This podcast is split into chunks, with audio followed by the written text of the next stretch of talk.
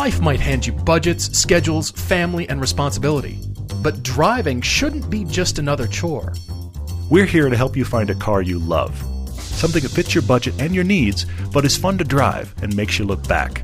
I'm Todd. I'm Paul, and this is the Everyday Driver Car Debate. I should start by saying that I think the world is not as crazy as I once feared. Oh, I know that I know that's controversial to start a podcast with in this day and age, but but, but follow me. Here's where I'm going. If you've been right. listening for a while, especially, especially if you listened last week, we mentioned Paul found. Okay, we've been talking about cheap I got a little excited, okay? You did. That, that's fair. That, happens. We've been talking about cheap Ford Fiesta STs, and Paul found a seventy-five hundred dollar one, and I had my mind warped.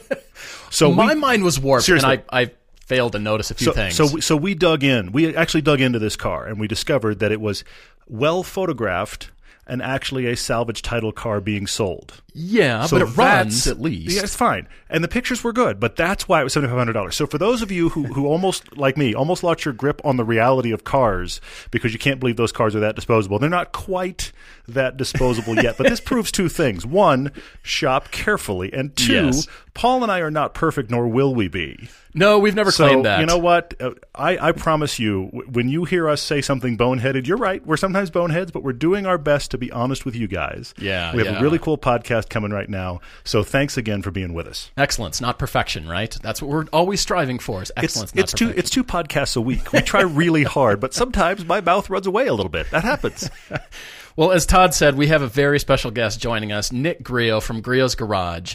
Uh, he and I got to talking, uh, gosh, about a month ago when I was in Washington, and I'm so thrilled to have you, Nick. Welcome to the podcast. Thank you for having me, guys. I appreciate it. A lot of questions on social media, which we'll get to, Mm-hmm. but I'm thrilled that you're actually going to help us debate Garrett. He's a CPA, certified public accountant in San Diego, and he writes to us. So, Garrett, you are the lucky guy. You've got three people debating a car for you this podcast. Which means we'll either find you answers or you'll walk away even more confused. We're unsure at this time. Yeah. But to start with, I, I'm so glad, Nick, you're, that you're here because you have been uh, very supportive of us as a show, Mm-hmm. and I've used Griot's for 18 years, kind of somewhere Well, in there. Hang on, I should stop you real quick. It's been a while. Because you are the car care fanatic of the two of us. I feel really, really happy to drive things like my Lotus and go, oh, it's dirty. Okay, I got to drive it again. That's who I am compared to you. But I will say, for those of you that are going, you guys are having a sponsor on. Let me be clear for those who don't understand. Paul's used these products forever. Yeah, And yeah. we actually pursued Griot's to want to have them support our TV show. Yeah, absolutely. Because we actually do use these products. Now, I am the newbie. Probably 10 years in, I'm still the newbie using these products. Paul keeps going, well, Well- there's this. And I'm like, it does what now? I had no idea. So Paul had, now has family in Tacoma. And so he wandered into the Griot's uh, factory one day and just kind of went, oh, it's a candy store. And now It's we have you guys with us on, on the TV show, which is awesome. Thank you, Nick.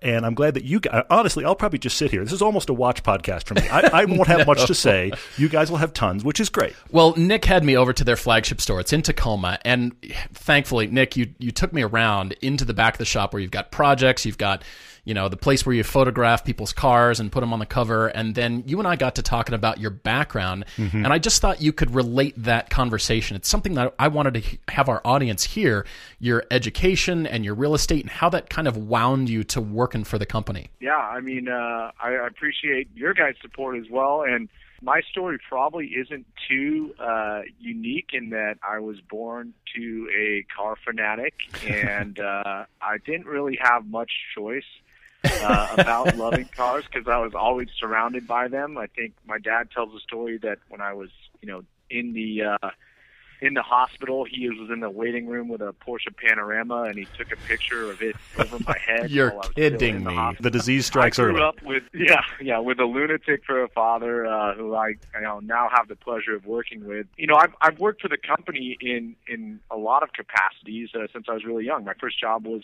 in the uh, warehouse, and then once I figured out uh, what my market value was for all the detailing skills my dad taught me, I started a detailing company, which I carried through uh, high school and college. And, Huh. was quite an enterprise. And then uh, I I went to school to be a doctor. Uh, I didn't know that. Mistake. And uh, I, I I ended up you know majoring in economics, which led me to uh, you know my career uh, in commercial real estate. And I I came home. I went to school in Atlanta at uh, Emory University, and it's a great school. I learned a lot about myself and and got a good degree, which again allowed me to be gainfully employed in 2009. Oh uh, yeah, which was unique yeah. uh, for all my buddies that graduated at the same time. Yeah, for sure. Going into the finance industry. Wow. I, I came into my dad's office and he straight up told me that he didn't want me to work for him Really? because Interesting. he wanted me to do what I loved. And at that point, I'm, you know, 22 years old. There kind of limited options with regards to again, just it's not a thriving economy. But I just started picking up the phone, and after working with uh, my dad to finish our facility here in Tacoma, Washington, I, I met a broker who brought me into the commercial real estate world.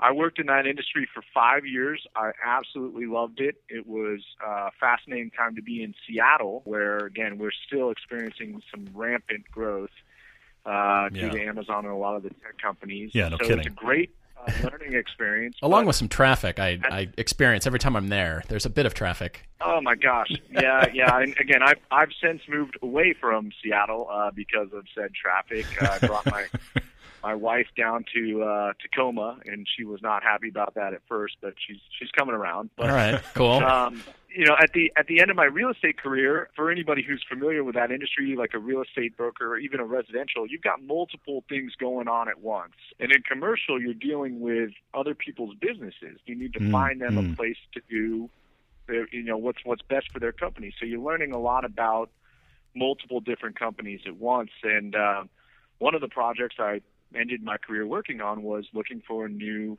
facility for Griot's Garage. Ah. And in kind of going through the exercise with my own dad and, and learning about what the needs were at the time, I realized, man, I already know this. I, I know what this company needs. I, I, you know, I was the resident car guy at my real estate office. People would pull me down in the parking garage, and you know, I, I had to wear a suit every day, and I'd be on my stomach looking at somebody's undercarriage. Like it just didn't Nice. stack up Nice.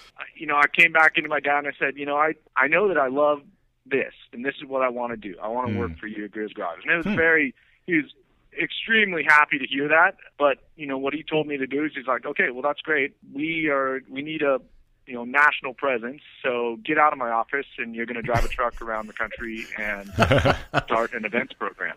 So that's how I came back into Griot's Garage. I just I just had you know truly. uh kind of epiphany that all of my energy that I was splitting amongst five other people's businesses, I could really channel and devote to something that I loved and cared for. Hmm. Um, that is cars and and helping people take care of them. Well, I've cool. just, uh, yeah, I, I've just seen such a family presence whenever I'm there. You know, just talking to you and talking to everybody there. It just seems like such a family-oriented kind of mindset. You had mentioned your dad wanted to be a race car driver too. Yeah, so that was uh, he when he graduated from school. He went to Boulder in the early '80s, and uh, he swears he's you know straight edge guy, and I and I do you know, understand that about him. I, I can see that happening. But then you're thinking Boulder a- in the a- 80s. I understand where you're Right, at. I right. get it. Yeah. yeah, yeah, yeah, yeah. So you know, I, I mean, two of my siblings have also graduated from there, so I've heard some stories. But Uh-huh. he worked at a museum in Boulder, Colorado, and he kind of always was working around cars. And he went back to L.A. and ended up working at Jim Russell's uh, racing school there. Hmm. He was an instructor and a mechanic. Oh, and, that's you know, cool. This was, this was kind of the time where, you know, they it wasn't a very popular thing, so they'd fix the cars up, and the mechanics knew which ones were the fastest ones, and they'd Hmm. Take part in all sorts of shenanigans. But it never really led to a professional opportunity. And so he actually, in, during that time, he actually met my mom and managed her dressmaking business. Uh, That's a shift. Okay. Probably imagine wasn't exactly fulfilling to him. Can't imagine why. That's very strange. Right. Me, yeah. So strange. Yeah, and uh, he he pretty much started the company by um, by you know he he spoke with my grandfather who ran a catalog company as well, and Hmm. uh, he encouraged uh, my dad to start a company that wasn't regionally dependent. And the catalog at the Ah. time, before the internet was around, was a, a great avenue to that. Sure, sure, sure. Yeah. Um, so he uh, would spend time going up to Monterey uh, for the uh, kind of Rolex Mhm, Historics and mhm. Pebble Beach Week, and started just by putting flyers on guys' uh, windshields and you know, would you like a catalog with all these unique tools and kind of garage organizational and lifestyle accessories? And just there was enough demand from that type of prospecting that he started a business. So Hmm. 29 years later, so Wow. uh, it's pretty wild. That's That's how it fascinating. To hear the Monterey connection, Nick, because I don't know if you know this, but the whole reason that Paul uses the products is from going up to that show and seeing and asking what those guys with those crazy cars were using. And he went, Well, if they're using it on this, I'm going to use it on That- my stuff. Honestly, that was my mindset because I my Yeah, first Pebble Beach that. Monterey show was in '99. I was in art center in school until '98. Yeah. and then finally had an opportunity to go in '99, and then I was just wandering around the paddock going. Wow, look at these cars. Okay, so what are you using? How do you Mm-hmm. Yeah, yeah, yeah. make it look like that? I, I, I honestly, I was asking and just thinking, there's all kinds of stuff at car parts stores. I, Of course, how do yeah. you know? Yeah, yeah. And so I, I saw the logo on the side of pick, you know trailers and pickup trucks and that kind of thing, and and then just came home and did my own research, and that's that was my kind of how I got into it. in- interestingly, so that's amazing that that was where he started. We come quite a long way for sure. So, so you said your dad told you to get out of the office and go drive a truck. So you, so you were driving Yeah. the event truck around, and and I think you guys have got you've got done a new heavy duty event truck, haven't you? we had always been supportive. I mean, Monterey was a natural event um, for us. It, it kind of combines the, you know, concours element and then the racing element. But there's a ton. I mean, there's more car shows in the U.S. than any person could possibly imagine attending. Agreed. Yeah, it's insane. From our perspective, that's where the most, you know, enthusiastic people are Mm. going. Um, you know, a racetrack is a natural environment, but not everybody has a race car. A car show can be a place for people with similar interests uh, to congregate. So whether it's a hot rod show or a BMW or Porsche show, and they are always in need of money because it's not easy to rent a huge venue that can accommodate a ton of cars, uh, whether it be a fairground or a golf course. And so they seek support in the form of vendors. Sure. And yeah. we had kind of always understood that, but we really hadn't had a very well organized approach to it. And so when I came back to the company, that was the opportunity. We were Mhm. uh, growing at a rate that necessitated a presence to be, you know, felt nationally. So, you know, Paul, you were mentioning the family aspect. One of our longest tenured employees, who's literally done every position in the building, uh, in the company at one point in time, he just celebrated his 22nd anniversary with the company. Wow. Oh my gosh, Um, that's cool. he and I were tasked with forming this events program. So we Hmm. had four months to get everything up and running, and by June we were driving uh, our brand new truck and trailer to Colorado for the first show Hmm. of our inaugural events program, and that was four years ago. And since then, we've continued to grow and uh, we started off organized and we've become more and more organized and that's allowed us to invest in you know what was a dodge dually and a 30 foot trailer is now a full semi truck and race trailer that's Wow. uh, about So cool. 75 foot setup so it's, Wow. a, it's a massive jump but you know it just validates really everything that that we started doing and Mhm. just shows that that's where i still believe the the greatest customers are met that's our it really is an opportunity to look at somebody's particular car, help them fix a problem, Hmm. um, and just shake somebody's hand and, and, and help them. Because there are plenty of people that just want to make their car look nice, and then there are plenty of people that are willing to go way off the deep end and spend, you know, 72 hours uh, working on their car. So you have to be able to talk to everybody. Sure. Um, Yeah. And You just described me Uh, versus it- Paul, by the way. I just thought I'd clarify that. that yeah, was, yeah, yeah, And we we have customers that are all over that map. Uh, Yeah. They they you know our best customers tend to be towards Paul's end, but Yeah, uh, I understand. you know, we- and the cars prove it. we The- make yeah. products that are that are easy enough for everybody to get good results with. So, Well, yes, thankfully. um, Uh, Yeah. Nick, something that really struck me is when I had the behind the scenes tour and you took me through was the shop back there. It's not just car care products. You guys have mechanics and you're tearing into cars and you're restoring them or upgrading them or rebuilding them. You're tearing everything apart. I mean, there were a few cars I was astounded to see back there, but just the builds alone and not just to build show cars, but just to understand cars and how they work and what product would matter, you know, to somebody doing this and That's what I, really struck me. I was, like I said, pretty astounded to see that. I think that's a bit rare from the kind of products your company does and produces to actually doing builds. Yeah, and so again, kind of that my dad's background as a mechanic and race car driver, he's always had an affinity for, you know, doing every aspect of, of the car. Obviously there's some things that, you know, it's better to pay somebody to do something, uh, like paint comes to mind, um, like a really high end engine tune, something like that. Sure, yeah. Um, but you know, as the facility that we're currently in has provided us the space to have a full service restoration shop, and we develop products based upon our experiences with these cars. And it's pretty much every car that has a clear coat or uh, paint system that is meant to look good and deep and shiny, we work on, you know, and, and, and can accept our products. So our taste isn't really exclusive to one, you know, particular make or model. I mean, we have, Paul, when you're here, we've got a, you know, pink Fiat Jolly. Yeah. uh, then we have, you know, old Formula One cars that we put back together as well. So we really run the gamut of materials um, and just problems that we're attacking uh, with regards to whether it be rust or you know, oxidized paint, faded rubber, things that, you know, you may not be able to find parts for these old cars and people around us may have these old cars and say, you know, I've got this same problem. How do you address it? Well, actually, we've done that. You know, we've we've fixed it this way. Right, right. Um, and if we can find a, a chemical solution, we're going to make it and put it out to market. Um, if we can find a tool and then we'll we'll also uh, bring it to market. So that's that's really where a lot of it starts is on our own cars.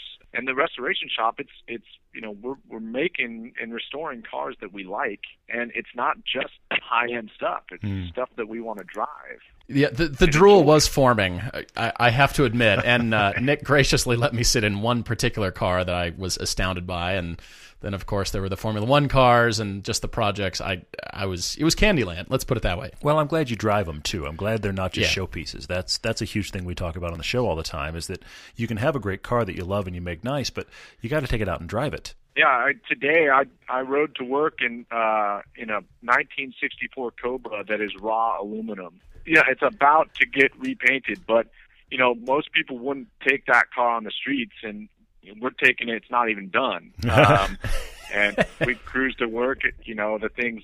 My hair was pretty windswept, and I didn't need any coffee this morning. But For sure, yeah. um, but when you get sun in Washington State, you take advantage of it, and uh, the cars come out for sure. And this is proof of your Um, car. yeah, it, it's always been about driving.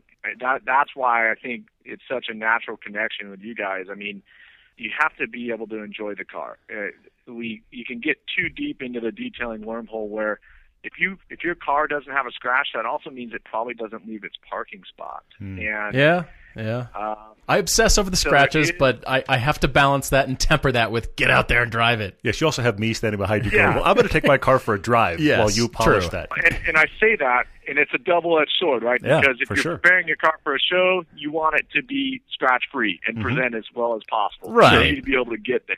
But at the same time, you know, the car doesn't make you happy when it's you're not smelling gas or you're not hearing it or you're not driving down the road. I think there's a balance there, for sure. There's a car, that green E46 BMW that you were you share with your dad and I think everybody else. It's got the M3 engine in it. I think is that your daily or is that just like a shared car? And you were telling me about that as a build car, and I was really intrigued by that. Oh, so that um, that's a pretty. It's actually an E30 uh, 318. It's a 1988 318, which was the lowliest, uh, Mhm. the econ model of Yeah. that um, era. You know, just it came stock with a 1.8 liter uh, engine. wasn't very powerful, but you could put 600,000 miles on it. In fact, our old uh, curator had one that had nearly 500,000 miles on it, and Wow. he had never rebuilt the motor. Wow. So, but this one has pretty much all E E30 M3 guts, and we just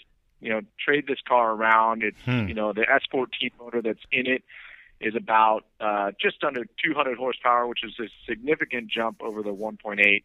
Mhm. But it's got it's totally built up with suspension, wider wheels and tires, and it it just is a demon. It screams, but uh, you can get yourself in trouble really quick with that motor because it's not meant for you know commuting. It's meant to be thrown around. So that generally is what happens. But it's a car that is I it. reliable, and we work on it a lot. We all know, you know, how to get around those old BMWs. So we uh, we get to share that one, and really that motor needs to be driven. Um, so it's one of the cars that gets uh, driven quite a bit. Nick, Nice. that's awesome. Well, we should move on to our car debate. We should all see if we can help Garrett, who's writing to us from San Diego. He's uh, CPA on San Diego, as I mentioned. And uh, Garrett, you've got three people deciding for you. His first car was an 05 Jeep Wrangler, which he had in San Diego, and he built this up to be a rock crawler and daily driver. And then he moved to Chicago. By the way, I like the idea of a rock crawler and daily driver because those things really don't go together. You know, that's just- that's just Tire noise. you know exactly. And, and the traffic stopped in front of me, so I'll just crawl over it. I mean, that's kind of the way I think Exactly. that makes any sense. But anyway, yeah. All right, so he moved to Chicago and then realized it would be stolen instantly. So he sold that and picked up an 07 Jeep Liberty, as one does, to handle the winter. And I guess. the the car that won't be looked at, it won't be stolen. Yeah. Don't no, no, nobody's nobody's lusting after your liberty. This is true. Yeah. your insurance probably drops, so you're fine. Yeah. But then he and his wife moved back to San Diego in 2015, picked up a new 4Runner for his wife, an 09 Audi A3 for him, and then of course he had to get the rock crawler again, so we got a 99 Jeep Cherokee. That's the toy, that's the rock crawler. That's sticking around, and so is the 4Runner. Luckily, Well, yeah. He got this A3 because he likes the hot hatch thing. He wanted good gas mileage. He's got a 28 mile drive to work, but he still some, wanted something fun to drive. And also, his brother had this Audi connection. His brother used to work for Audi and had mm-hmm. this Audi parts thing.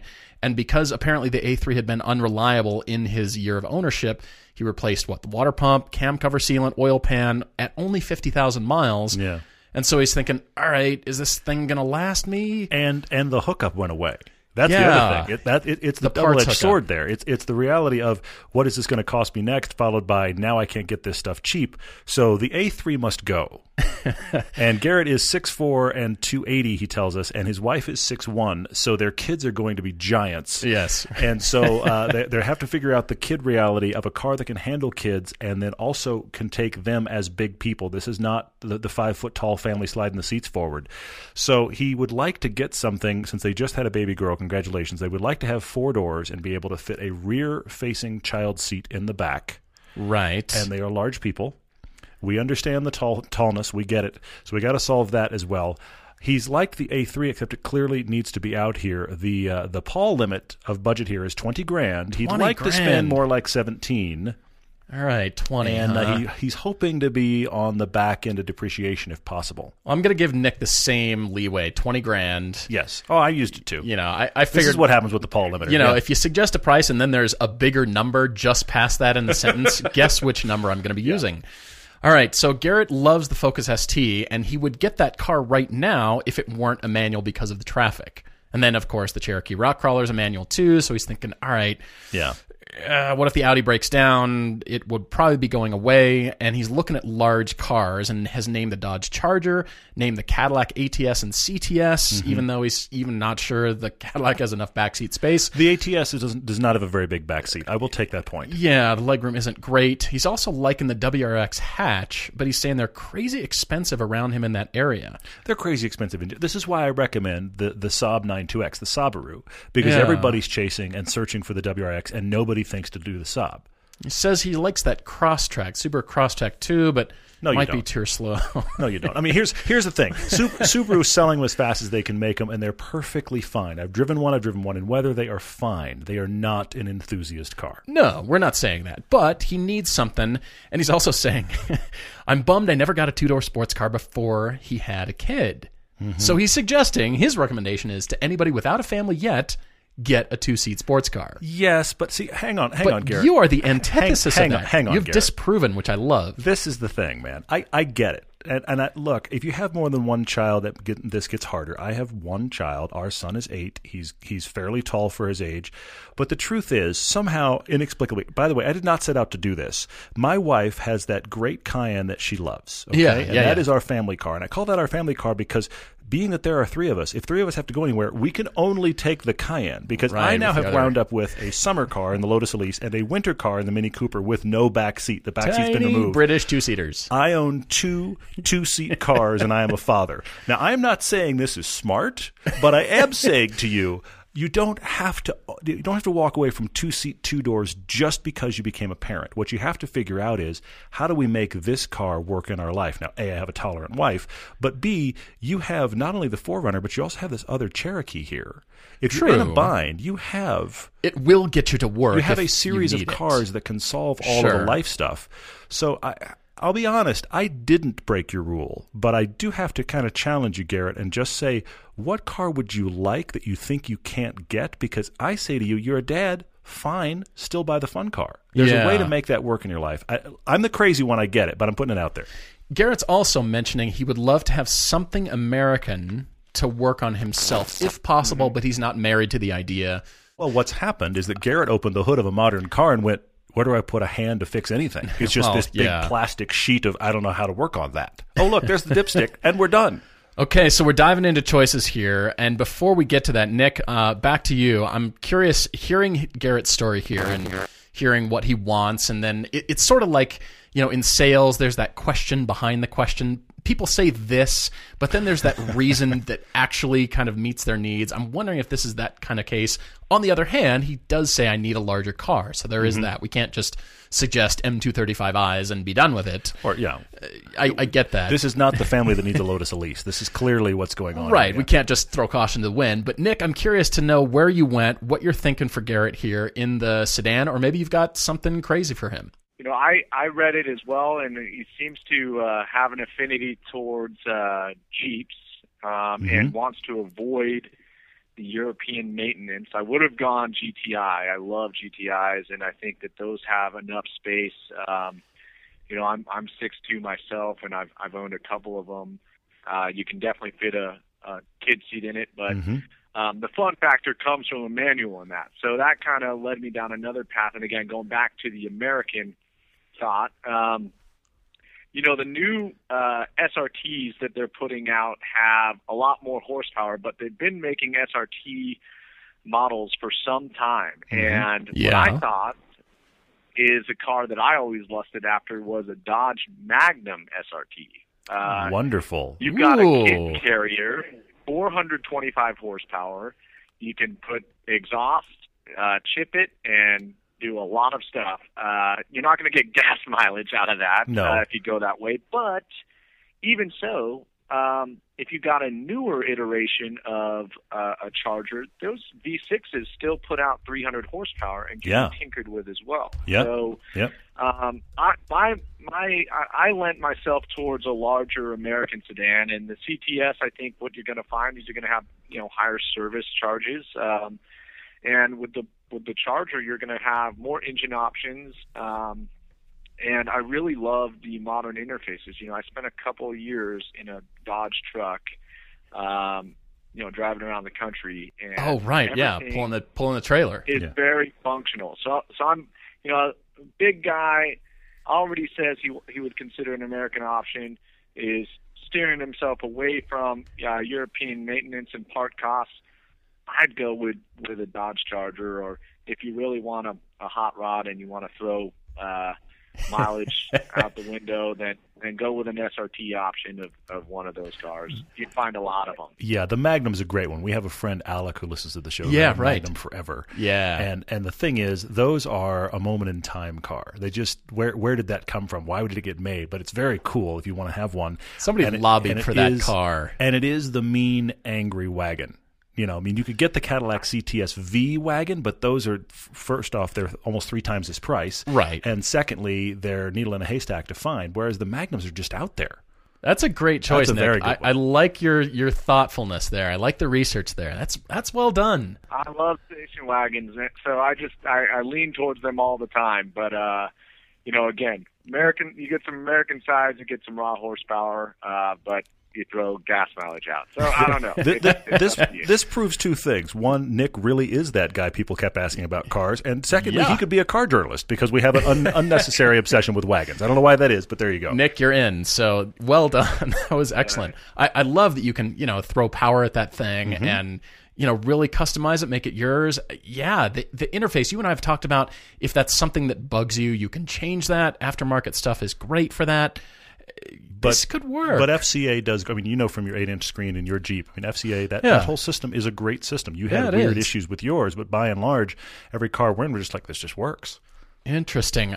Along those same lines, I was looking at Chrysler 300s, Okay. and I found a 2014, the John Varvatos ed- edition that you know kind of spiced up, gussied up, nice looking Is this, like, 300C. is this like the Gucci fi- uh, Fiat 500? it's is that what it is? Guccified or whatever. Awesome. John Yeah. Mhm. Var. Yeah, there it is. Yeah, I'm not sure. Anyway, 20 grand with 38,000 miles, same kind of thing. I'm still thinking about that that Magnum wagon. Yeah, it's pretty cool. But Garrett, if you get away from that, there is a 2015 Infiniti Q50 Premium, 39,000 miles for 20k. that was on my list. That was on my. You may not have thought of this list. I mean, That's well done. I like I'd that. moved away from American cars, and I, I like that you're wanting that. But you know, if you're just thinking, all right, you know, reliability, long term, you know, that kind of thing. This used to be the G G37, so the Q50 Mm-hmm. from 2015. And I'm also landing on a 2017 Mazda 6. You and I have talked about this for a long time. It's bigger than you think. Yeah. It's, yeah, I mean, Accords and Camrys have grown too, but the the six is bigger than you think. 20k for a 2017 Mazda 6 Touring, 26,000 miles.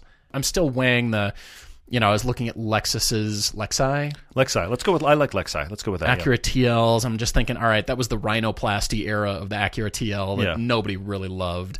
So I, I'm not suggesting that, but uh, The Lexus. If you got a Lexus with the Sport pack, you you wind up with rear wheel drive. You you may enjoy that car. you could, but the F Sport was not available for 20 grand. You couldn't even touch one. So I'm thinking, okay, I, I had to leave it there. Okay. Well, I uh, I brought uh, I thought of one other one, and those of you who listen to the podcast more than five minutes will but not be surprised I'm going to bring this car up. But I I was a little disappointed, but I looked initially, and that is the Chevy SS Yeah, I was wondering because if it's you the great alternative to the Charger, and I think look it. Let's be honest, it looks more boring and it drives better. So you have these options. The problem is, twenty two grand is about where those bottom out right now. So hmm. we're just above your budget. So the question becomes: A, do you want to stretch even further? Which I kind of doubt. But that, but I want to let you know that those cars are they're almost in your reach. So depending upon when you're really shopping and what you really can do, because I'm bringing this for this the reason, and I'm defending you, Paul, actually, because the Paul Okay. limiter exists because you always blow people's budgets I tend to do But- that. honestly, about half the time when you got, and we love these emails. We've got, we're making a list to do a podcast with a lot of here's what I bought stuff. But Right, about half right. the time when people write back and go, here's what I got. Almost half those emails, halfway through, go, well, I doubled my budget from what I told you guys. And we're, we're like, doubled, doubled the budget, doubled it. This wasn't even like a few thousand dollars Yeah. more. You know, we we just pushed. I know I told you guys twenty grand, but I went out and bought a fifty-five thousand. We went, wait, what just happened there? Which Oh, so you're throwing the Chevy SS in just in case Garrett has a, a wild hair in case, and decides to case- double his budget. No, and not because I think he's going to double his budget, but because I'm saying the difference between twenty grand and twenty two grand, two grand is in car buying is not much. And if you would rather have the more modern, I'm putting it out there now. Going back to budget, Pontiac G8s all day long. Sure, It is the older Chevy SS. The interior is not quite as nice. It's not quite as modern, obviously, but it is the fantastic. I mean, look, Nick started us with the old American Iron, which I love that Magnum. yeah, very So cool if we're going to be in that world, we're in a similar dates to that, and you're buying a Pontiac G8. Those are GM parts under there. It's got a decent interior. I prefer the SS, but it's more money. But the G8s with 20 grand in your pocket, just go buy one. You know, Garrett, I was thinking with the G8 and with Nick's Magnum suggestion, you can rock your baby girl to sleep just with the power alone. You could sit at the stoplight and gun the engine, and Mm-hmm. Yeah, it'll just, just- put her right to sleep. so just rock the body back and forth. four in the Perfect. morning when you need to take her for a drive because she won't stop crying, you can just put her in the muscle car and you're good. I'm gonna have to agree with you guys on the G8. Uh, my youngest brother has a, a G8 that he has driven uh, for almost eight years now. Hmm. 75,000 miles. No kidding. I've driven it to San Francisco and back multiple times with him. Two big guys, plenty of space, interior materials, leave something to be desired, but he's never spent a dollar on maintenance. So uh, it's Cool. I'd say that that kind of falls into my uh, you know the I'm you guys are speaking my language. Good. Uh, big American sedans are worthy of a chance.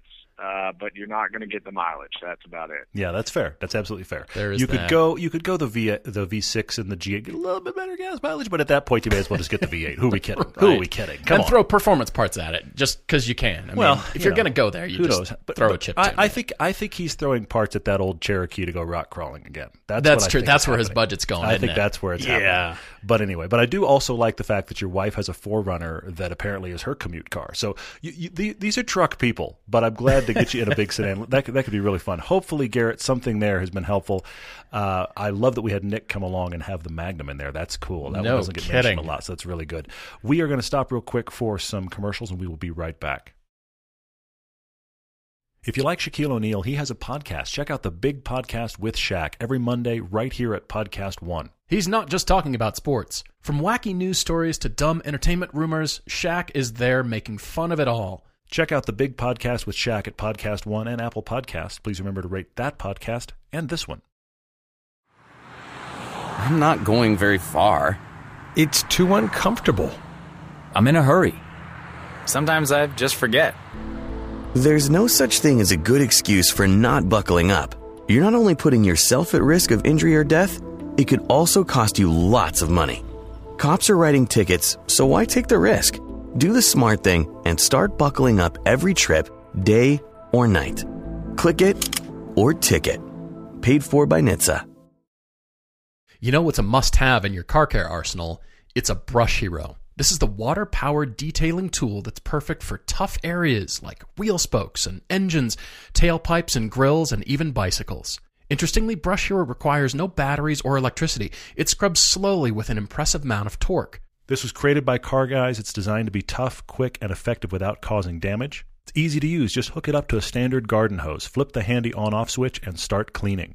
Brush Hero is a great gift idea, and they've got an extensive line of gift sets and accessories. And now our listeners can enjoy 10% off their order at brushhero.com with code DRIVER. You can also find the Brush Hero at select Costco and Walmart stores. But don't forget to use the code DRIVER at brushhero.com for 10% off and all orders over $40 ship free. Everybody's got a to do list. You drop off the dry cleaning, you pick up some milk. I've got an idea. Let's add save hundreds of dollars in car insurance.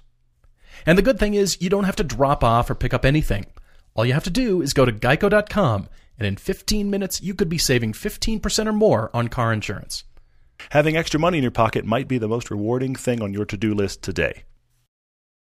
Guys, we're back with Nick Griot from Griot's Garage, and this is going to be all social media questions. And so many mm-hmm. of you have asked him, "What about you know what particular product and and you know what can I do for this area of my car?" But there was a question from Wes on Facebook, and he asked, "What differentiates the different consortiums of car care collections?" He's asking, you know, why would you go for Griot's or Adams or Chemical Guys? Jay Leno has a car care collection now.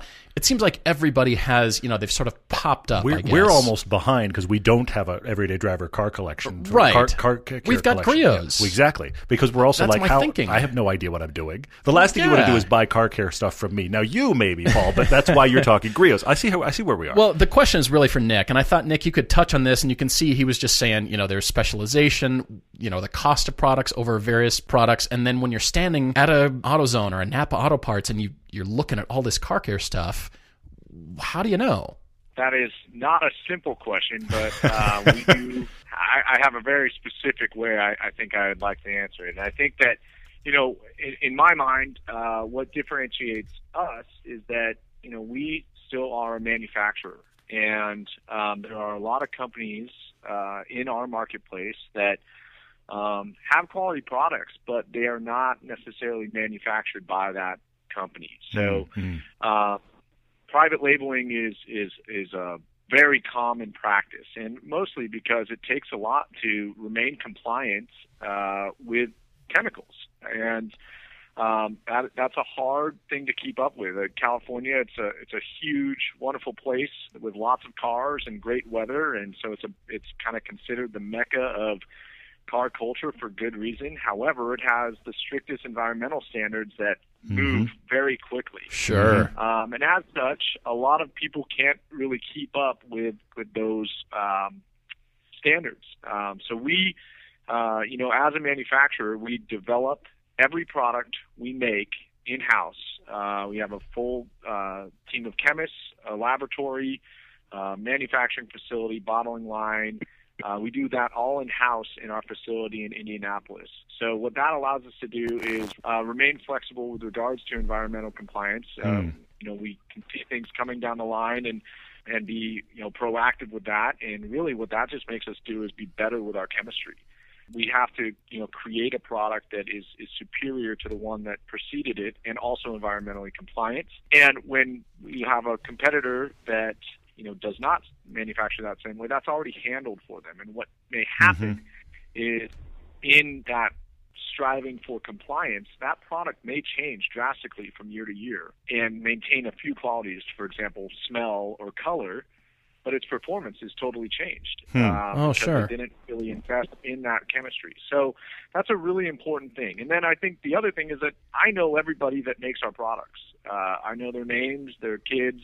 Um, they've worked for our company for a long time, so it's in our building, and I think that's still important. That you know we uh, manufacture something that people enjoy and use in the United States, and we we started that early on, and I, I would hate to imagine what it would cost us to start doing that now, but it's been a really important part of our company, and again, it's it's allowed us to continue to develop great products. And just be uh, sure of everything that goes into our bottle, and then our customer's not going to come back and say, "Hey, you know, this is all, you know, the same as this other bottle, but it streaks now. What do you do?" Um, Right. you don't have to answer those questions. So um, we have complete quality control, and, uh, and again, we, we we take pride in in having manufacturing jobs uh, in the states. Um, that again, we're making products for for people that are just like us. That's cool. Um, and something I think there's still something to be said about kind of controlling all that Yeah, there is. uh, in house. I'll give you a weird one that actually relates to my brain from what Nick's saying, and that is when I worked in the film industry, uh, one of the film labs is known as FotoKem. They're like the independent. Film Oh, yeah, lab, you And I used mentioned to go them to- a I used to go to. ton. I used to go to FotoKem. You all knew the time. everybody Yeah, there, I too. worked there a lot, but I mean, you've got Deluxe and a lot of the big film labs people have heard of. But while I was in L.A. And this is, you know, the early 2000s that I'm talking about here. A lot of those film labs were closing because of what Nick's talking about, because the, the chemical requirements and the I deal with heavy duty chemicals and how is California okay with that? All of those requirements were a constantly moving target. And some of those film labs were closing. And at the time, LA had a kibosh on anybody else opening a film lab. You couldn't get the permits to No actually kidding. deal in the chemicals. No so kidding. FotoKem, who was the somewhat affordable indie guy, was like the last one in. And so that's why all the indie folks went to FotoKem because all the big boys were out of their price. And Ah. FotoKem was like the last one to get the permits, and that was a family owned company, and they could do it. So a lot of people started springing up as film labs, but they were film labs in the front store, if you will, but all their their printing was being done at Photochem. Of course, they were using them anyway. Interesting. Well, that brings me to just, I guess, international shipping. And there was a question on Instagram from C. Garrett. He's he's saying, you know, love Griot's products. Is there anything in the works to expand the product line at AutoZone or other retailers? Anything, Nick, that you can share about, you know, your plans? Obviously, don't you know give away the plans, but you know, any thoughts that you can share? Well, yeah, I mean, um, AutoZone has been a, a great part of our business. Basically, you know, as our as our group has or as our business has grown, um, so has our availability. So AutoZone is is one of our major retail partners. Um, we have Advanced Auto Parts, Pep Boys, and O'Reilly's as well that also sell our products. And generally, we focus on the most highly consumable products in those spaces. And um, it's it's a very competitive marketplace. Again, we we believe we have great products, but there are also other very reputable uh, companies in that space, and so it that actually becomes a real estate game, which is interesting. that we've come full circle. Sure.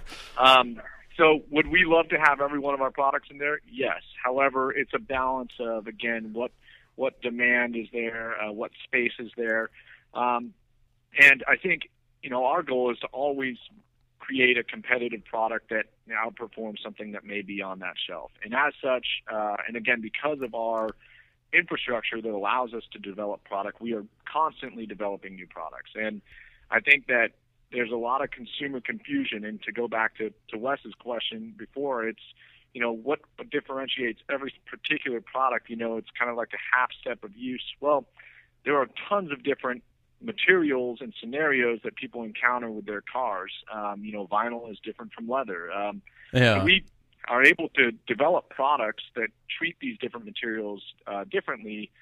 Um, and so we're constantly developing new stuff. And this, you know, we kind of launch our products with our handbook season. Where our handbook is what we call our catalog because we believe it has some instructional um, capacity as well as being a, a sales tool. Mm-hmm. Um, so this summer we have uh, a really exciting new line uh, that I want to encourage everybody to look for. I'm not going to spill the beans about it, but it's a great new uh, chemical set and uh, grouping of tools that will we think will really change the way people approach washing their car. Hmm. Really, really fun system. Yeah, that's so that I'm pretty excited about that. Um, and you know we're we're about a month away from launching that line.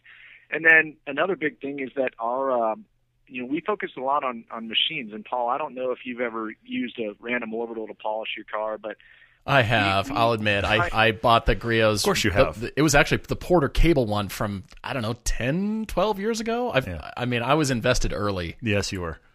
Yeah, I probably packed that Porter Cable in our warehouse uh, back when I was in high school. So, oh my gosh, um, very, very good machines. But we have, you know, we have developed our own tool, and we've been selling that for over 12 years.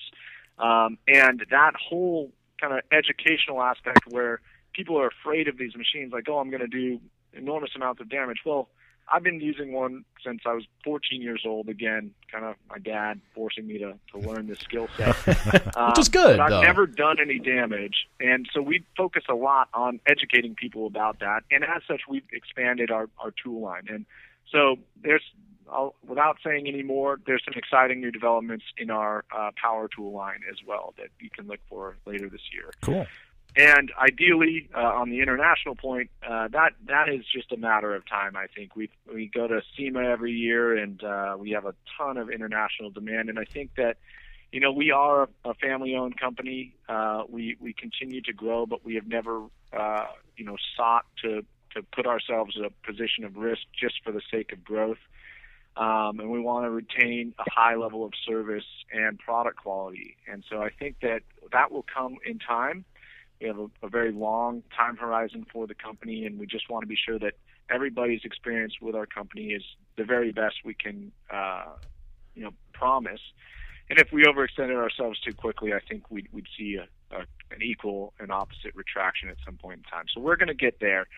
And you know, we have a lot of people calling from all over the world saying, "I need your stuff," and they managed to get it somehow. I don't know how, but uh, that's cool. They fly here, pack their suitcase. The and, yeah, I mean, the internet's a wonderful tool. I don't know, uh, it's yeah. beyond me. And and I ask on behalf of so many of our listeners are in Australia and Canada and mm-hmm. the UK, Ireland, and I mean, all over the world. And so I'm asking on behalf of them and, yeah. and shout out to all you guys listening that are not in the U.S. Thank you so much. We, we love hearing from you. We've had people write to us from Poland and Sweden and Pakistan and everywhere. Uh, it's, it's kind so of many. Yeah. We've we've yeah, done debates and we'll continue to. But yeah, like I said, Nick, I just kind of ask on behalf of them hearing this podcast, thinking, all right, you know, it's not on my local shelf, you know, at my favorite mm-hmm. store. So how can I do that? But apparently, the internet is the answer. that's yeah. that's right both now. the best and worst of every answer. Yeah. yeah. I absolutely love to travel. I would love to be traveling all over the world on sales trips. It'd be a great, you know, I'm sure my wife would enjoy that uh, as well. So uh, we will get there. I promise you. I, I, I really, really uh, am looking forward to that. But uh, in the meantime, again, we'll we'll get there eventually, and it's not too far off. All right, good. So, did you see Dale's question? Our friend Dale. I did. I was wondering if we should end on that question just because okay, of. we can come back around. We can come back around because he's in Tacoma. I'm fine with that. Yes. And, and this is the question. We'll tee you up for that. Go ahead and read this well, question. yeah, the question is what F1 team would you race for? And I'm sitting here thinking about it and I'm having trouble. I, I have to come back well, to that. I liked it because Nick's dad was, you know, a yeah. mechanic and he's got F1 cars, vintage F1 cars sitting in the shop that I'm just going crazy about. And so, all right, so think about that. Uh, for the see, for the wrap up question. You there. see Shane's question? I had to laugh at Shane's question. Shane wrote in on Instagram and he said, "What are the best products and strategies for really tough messes that come with kids in the car?" Oh yeah, and he's specifically asking about melted crayons in a cup holder. And Shane, look, I, I obviously am not the talented guy in this regard, but I'm going to say that car never recovers. That car probably just has to be burned From at some point. Melted just, crayons? Yeah, just all all of the stuff that kids bring some of that will never get out. I will, I will give you my answer, Shane. My answer is you pay somebody to detail that car and you don't worry about it yourself because you're you're you're just that's never going to be solved. I realize there's probably a better answer, but Shane, I feel like you and I are, are similar, and so there's a part of it that just goes, "Yep, that's never coming out." That reminds me of a car I detailed in high school. My buddy and I called it the Cheerio van. Uh, Oh, self-explanatory. We literally- Yeah, we probably pulled out two boxes. I'm not kidding. It was a minivan, and every one of those channels was filled to the brim with Cheerios and everything else you can imagine. So of course, it was. I still remember the exact place I detailed it as well. Oh my Uh, gosh! No but way. uh, yeah, I, I mean, you got to introduce heat back to those crayons. Unfortunately, it's not so risky Help them business further. when you get into an interior material. But yeah, and, and if you if you have something that can break down wax like that, it's most likely a solvent, which would damage your interior materials. But the best best product I could recommend from our product line would be our Citrus multi-purpose cleaner. Uh, Hmm. It is insanely versatile. Uh, it's you know an aerosol delivery, and I pulled 55 year tobacco tar off of the interior trim of my Lincoln Continental project. With Good grief! So it's got some capacity and it's uh, safe on painted surfaces as well. So that'd be where I steer you. See, Shane, I was just th- thinking you had to give the car a Viking burial, and Nick comes in here with an actual answer. Look at that! Wow. Okay. yeah. Plus, it sounds like it'll make it smell good too. Guess. Like, it's not going to smell Uh, like oh, pretty crayons. nice, yeah. Okay, so a question about covering cars from Daddy's There, Fast there are a few actually. There's Yeah. a few, as a matter of fact. So this is, you know, Daddy's Fast Carls. He's asking, is it wrong to cover my WRX while I park it at work because of the dust and the hate? He, he hate that it's get it gets dirty after a day of sitting in the parking lot, essentially, and he'd like to keep it as clean as possible. But he thinks he would be judged if he covers it, and you probably will get noticed. You know, if you're the only car in the parking lot, and You'll be uh, like I covered. like I like to say, you'll be that guy. It's like the guy that always much. covers his car when he comes to work. But you know what, man? It, it- comes back to the thing that you always say, Paul, about you trying to save yourself work. If It's if along those lines. if it's yeah. go- if it's going to hassle you that far. Now, now here's the car cover conundrum. And Covercraft has been great to us, and they're a sponsor with us for season three as well. So we're excited about them. And uh, we've also got Sean in here asking about parking his car outside underneath a tree that gives a lot of pollen. Same thing, car cover for you, my friend. So Covercraft is great for you there. But but here's the thing: there there are the camp that says never put a car cover on your car because you'll screw up the paint. And then there is the camp that I'm in, which is I have to park a car outside, and guess what? It's dirty, and it's been five minutes. Luckily, a lot of these car covers now fit well enough; they don't move much. And I so even tell it's you, not like that sandpaper action in between the cover and the paint. yeah. What's been your experience with that, Nick? Well, if you're if you're definitely getting a cover that is fit to your particular car, I think the notion that you're going to have a, a really you know a lot of motion that would create that damage is uh, only a reality if the car is significantly dirty. Technically, every time you touch the surface of your car, and this is going to give some people hives, you are abrading the paint and you are you know doing minor amounts of damage or scratching the car. It's when those scratches become exceptionally concentrated that you start to notice a visual difference in, in the quality of your finish. So um, I have no problem being the guy that covers my car. Uh, that is the nature of my job. But at the same time, the people that are giving you grief for covering your car are never going to understand why you cover it to begin with. Fair. And everybody who Fair. understands why you cover it is probably your friend. So uh, That's good. I'm totally fine with covering your car everywhere you go. But if you have any doubt about how clean your car is, like if, if, if you've got a lot of dust or a lot of pollen, I would generally suggest cleaning the car before covering it. Just Well, I agree with that. Yes, definitely.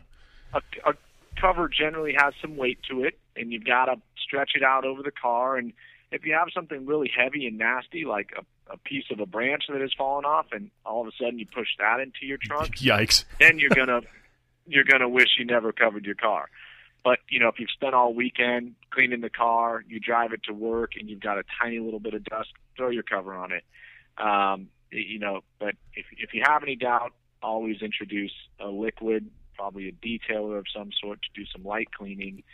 Um, that liquid's just going to ensure that you create a medium so that you don't press those uh, contaminants, dust, pollen, into your paint and, and avoid doing damage before you cover it. But a cover is always good, and you avoid UV damage if you're in a high uh, high sunlight area, um, which will degrade your interior over time. So Nick Nick just accidentally proved I'm not a complete idiot. This is what I like about this conversation because this is this is how I treated my Mini all winter. Now my Mini is the cheap five thousand dollar winter beater, but it parks outside. Yeah. and so when I had it Yeah. clean and clean or a little bit of dirt, I would keep putting the cover on it. When it started to get like salty, I wouldn't put the cover on again until I got it cleaned. So I actually looked like I kind of knew what I was doing there, which is a nice happy accident. Then there's a new twist. I haven't told you this twist. Oh, no. Paul.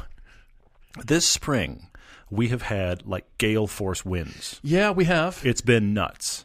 Now, I, I, I park the Mini. Sometimes I park it off my driveway in the grass. Okay, 'cause Right. I get it out of the way because I'm pulling out the Lotus. That's why it's happening. Right, the so we've been stands. having we've been having crazy, crazy winds that have actually been big enough because the co- the cover on the Mini fits really well. But to actually start moving that cover around and pick it up, and I was like, okay, I, I don't want to chase the cover into my neighbor's yard. I mean, I'm talking like 30 mile an hour. Is the house going to fall over wind? It's I didn't know nuts. you took up parachuting and It's been really parasailing nuts. in your driveway. I had I had an epiphany. I went and got take, tent stakes and I put it in the eyes of the thing and I tent staked it to the grass you and it's been really? awesome. It's been great. You tent Problem staked solved. your car to the ground. Problem solved. I'm not recommending you do that at work, by the way, but I'm just saying you really want to get nuts. That's when you're tent staking your, your cover down. Of course, it's 30 mile an hour winds. I had to do something.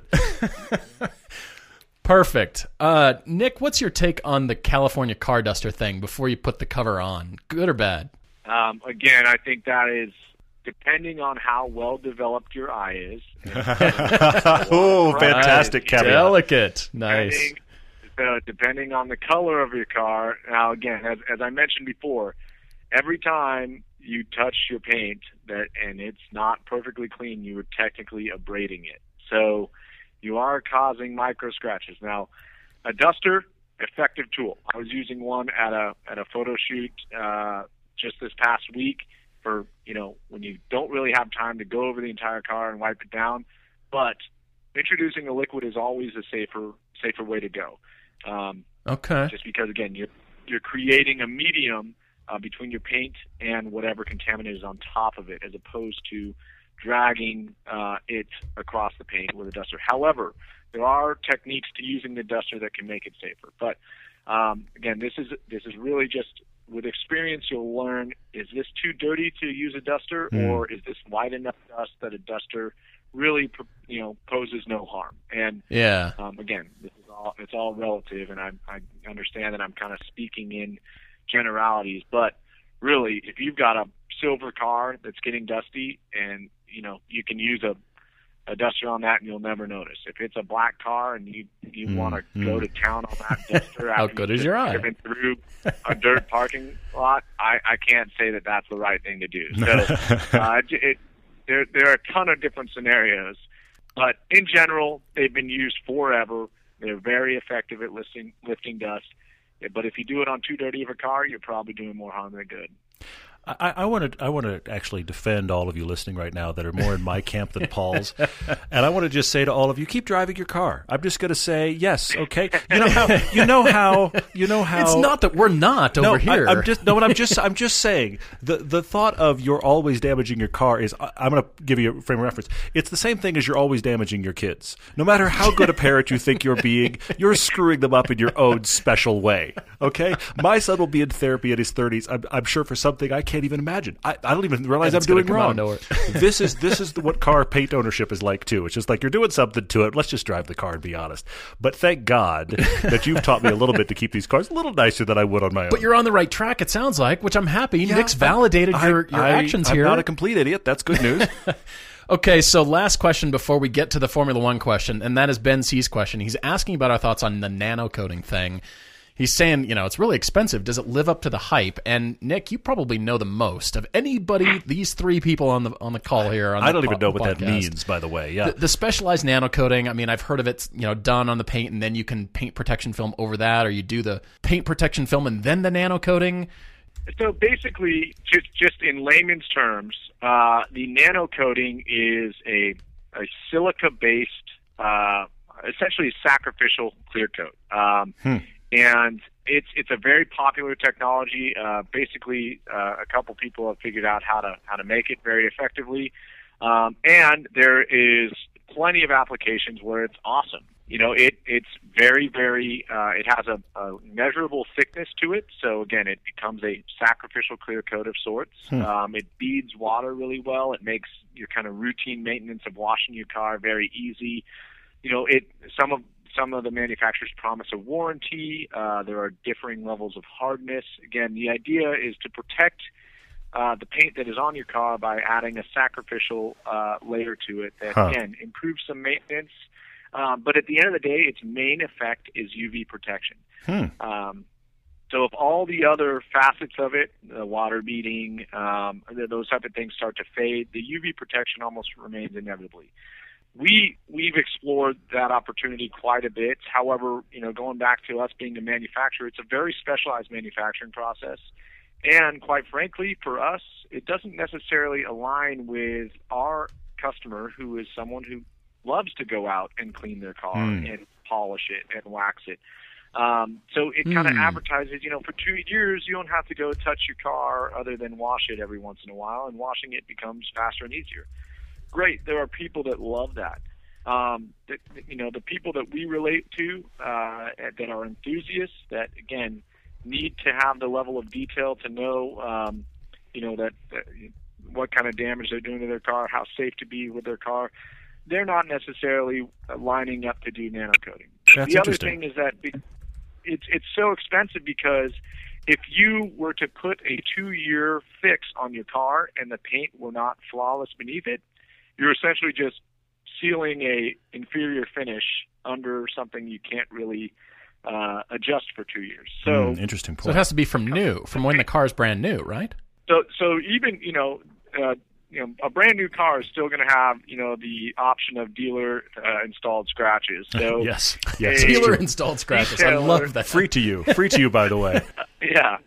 Uh, yeah, don't don't ever have them wash your car if you're taking delivery of a new car. Just do it yourself. Trust me. I'm wondering Um, if you can dip your kids in the nano coating because I was hearing like milk runoff, the the orange juice just beads right up. You can hose your kids off. the amount of terrible parenting advice in this one podcast alone is near staggering. Can you yes. dip your kids in this stuff? Hey, I did my car, my kids, my house. The driveway's fine. Look at the water runoff. yeah, I mean, I'm sure there's somebody that will tell you you can do that, but uh, you know, it, it it is a really awesome technology, and what I appreciate is that it's pushing the boundary of of coatings and surface care. Uh, I, I really do, you know, love that aspect of it. But for us, again, we I think for most people, it's a it's a one time fix, and you know, if you've got a brand new Ferrari and you've got twenty five hundred dollars to spend on a detailer that is going to you know, massage your paint to perfection and apply this thing, great, go for it. It's not necessarily the solution for the guy that has a free Sunday and wants to make his car look as good as possible. Right, right. That's great. That's great. Okay, the Formula One question. This was from Dale. He was wondering which Formula One team would we all drive for? Which which would you drive for? What do you think? I, I actually just watched the Spanish Grand Prix over the weekend, and Lewis won. Mm-hmm. It's sort of like the world came back to normal. He, he set the pole position. Yeah. He, won the race. Anyway. Fiestas aren't 7,500 and Lewis Hamilton won F1. If That's you'd good. like to We're- we're debate me good, yeah. about the Formula One drivers, you know, the Vettel fans versus the the Hamilton fans, you know, then the world explodes. So yes, I get that, but you know, I'm I'm for me, I I can happily take up the last place. I know that I can come in last in a race. I, I know that I can we do are that. capable of that. Yeah.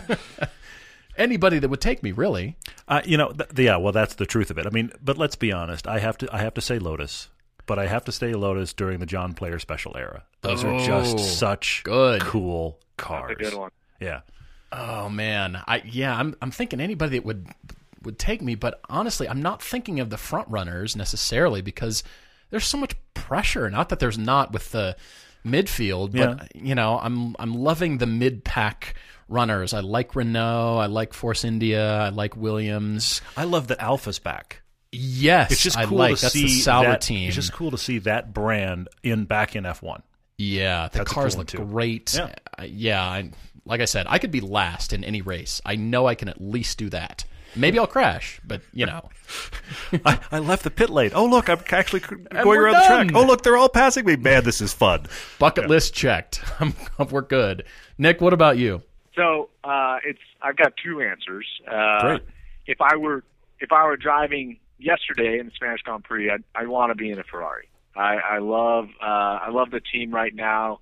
I, I also love watching the Haas team. I like that they're an American team, and that they're kind of coming up and they're improving. Uh, unfortunately, uh, Mr. Grosjean can't keep the car on the track and is having some bad luck. But, I noticed uh, they've been competitive. You know, more than anything, I just like that I've been watching these races and they're competitive and interesting and uh, it's exciting again. I, I mean, getting past the, the halo and, and maybe the car not being as aesthetically pleasing as some of the older ones. Uh, I love watching interesting Formula One racing. I cannot wait for Monaco in two weeks. It's my favorite race. Oh Um, yeah. I mean, it's a lot of people's favorite race, but uh, you know, and then it's followed by the Indy 500. So in our family, it's a big deal. That day is awesome. But if I were racing in the past, it would uh, it would have to be any of the Marlboro McLarens. I love the M23s. You know, the James Hunt, Yeah. uh, Good Jochen one. Moss. I've met. I've been fortunate enough to meet Jochen Mass twice. Have you Uh, really? He's been at. He's met. He, I, he was at Amelia Island last year. I, I actually.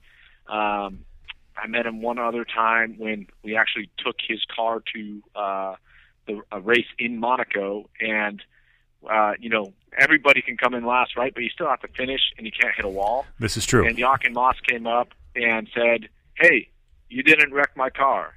That's great." Like, you know, forty years later, he's day. still looking after his car, uh, and it was still running around. So I loved the. I just loved the Volcano Red and and Marlboro McLarens, um, and they were competitive for a really long time. So. Uh, and it has to be it has to be a, a, a Cosworth V8, just a big screamer. That's cool. Um, Love that's, it. That that's what I like. I like the old school stuff Nice. the most. And of course, Senna. You know, Senna was in those cars. Yeah, I mean, for sure. Niki Lauda was in those cars. hmm That I that would be the team. I think historically. Yeah, That's mad. Didn't I just see Bernie just bought Senna's 88 or 89 F1 car, the white and red Marlboro car? Didn't he just buy that at auction? I thought I saw an article Somebody on that. just did for big money. Yeah. Yeah. Anyway. Yikes. All right. Well, Nick, thank you so much for uh, being on with us and providing the education and, and insight. And Yeah. I, my brain's almost scrambled. I, But I did love learn some this stuff for sure. I yeah. love it. I love learning about this stuff. And I hope I didn't scare anybody, but you know, again, I I'm pretty far off the deep end of the car detailing, and uh, anytime you guys have questions, you can bounce them off me. I'd love to love to come back and and help more people feel more confident about doing that. Even though I I hope I didn't scare anybody away from it. So. well, but, but but you have the spectrum in Paul and I, so we're we're trying to walk carefully with everybody. But uh, thank you guys for being a supporter of what we do. We love supporting you guys as well because we do genuinely use your stuff. Absolutely, So that's yeah. been great. Yeah, and uh, that's griotsgarage.com. And if you've got your own debate, everydaydrivertv at gmail.com, or you can find us on the website, everydaydriver.com. You can find all the details about the upcoming pilgrimage trip for 2018 and for all the uh, the upcoming TV season that's coming at you, season three. We've got two more episodes to shoot here. Yeah, and first week of July is the first episode on Velocity. So Right. guess what I'm doing when I'm not shooting? I'm editing. yeah, it's coming at us. Guys, thank you again so much. Looking forward to next time. Cheers, everyone.